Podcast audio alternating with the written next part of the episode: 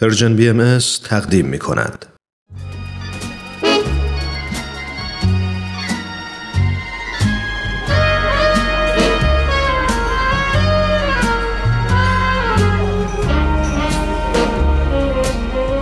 یه گوشه دنج و آروم توی فضای گرم و صمیمی.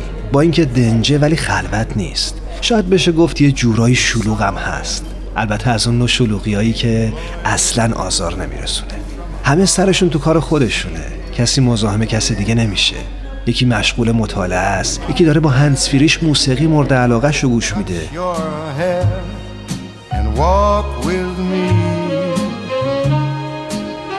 چند نفری هم اون طرفتر دور یه میز نشستن و سخت گرم صحبتن. هر از گاهی میون این هم همه یه صدای موسیقی هم به گوش می‌رسه. گوشه گوشه اینجا رو دوست دارم ولی مکان محبوبم فقط و فقط اون میز آلبالویی گرد و کوچیک کنار پنجره است. همون پنجره ای که پر از گلدونای شمدونی تازه گل داده است. واقعا تو اگه جای من بودی توی همچی فضایی عاشق هنر نمی شدی؟ راستی داشت یادم می‌رفت. اسم اینجا کافه هنره.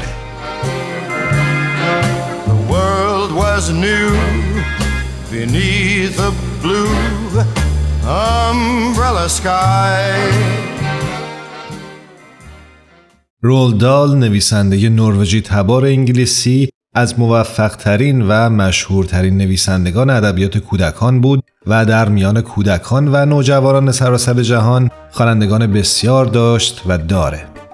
نگاه انتقادی او به آدمها که با بیانی تند و تیز و نکوهشگر و هجوامیز همراهه به خواننده هشدار میده که او نه در سرد پوشاندن و ناچیز انگاشتن عیبها بلکه در تلاش آشکار کردن و بی پرده گفتن اونهاست.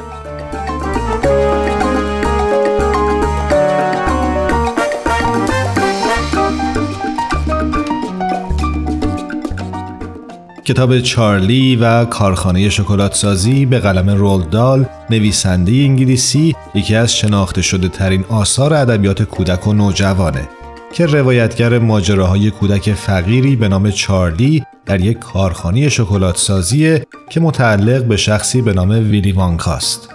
چارلی و کارخانه شکلات سازی به کارگردانی تیمبرتون در سال 2005 بر اساس همین رمان ساخته شدند. Have you ever seen a single person going into that factory? There must be people working there. The only thing that comes out of that place is the candy. I'd give anything in the world just to go in that amazing factory. در کافه هنر امروز با ما همراه بشید تا نگاهی داشته باشیم به فیلم چارلی و کارخانه شکلات سازی. در مقاله خوندم که رولدال نویسنده مشهور و خوشفکر ادبیات کودکان در این اثر به نمایش فقر و خلق امید پرداخته. کتاب چارلی و کارخانه شکلات سازی به نقد تربیت نادرست کودکان پرداخته و برابری فرصت بین کودکان کم بزاعت و بقیه کودکان رو ترویج می‌کنه و در این حال در تقویت قوی تخیل و رشد خلاقیت کودک هم موثره.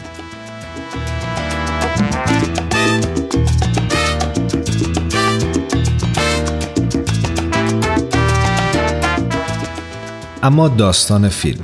در لندن چارلی پسری کوچیک و فقیر با پدر و مادرش به همراه دو پدر بزرگ و مادر بزرگ پیر خودش در کانون گرم خانوادگی زندگی می‌کنه و فقر رو احساس نمی‌کنه.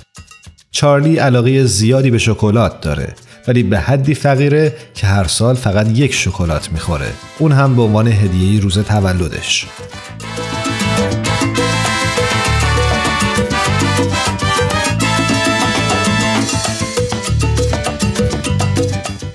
در نزدیکی خونه اون کارخونه بزرگ شکلات سازی قرار داره که متعلق به یک سرمایه دار به نام ویلی وانکاست. او بهترین شکلات های دنیا رو می‌سازه و به تمام دنیا صادر می‌کنه. کم کم کارخونه دارهای دیگه به او حسودی می‌کنند و اسرار شکلات سازی او رو میدزدند و شکلات هایی به همون خوبی می‌سازند. با دزدیدن اسرار ویلی وانکا از طریق کارمندان جاسوس ویلی وانکا با این رویداد تمام کارمندانش رو اخراج و کارخونه را تعطیل می‌کنه.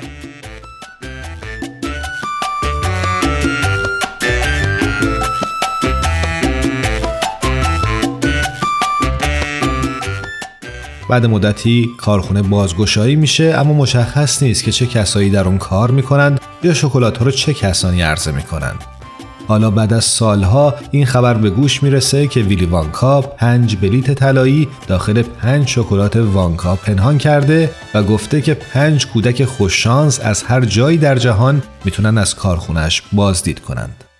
و یکی از این کودکان چارلی فقیر ولی خوشبخته. I, Willy Wonka, have decided to allow five children to visit my factory.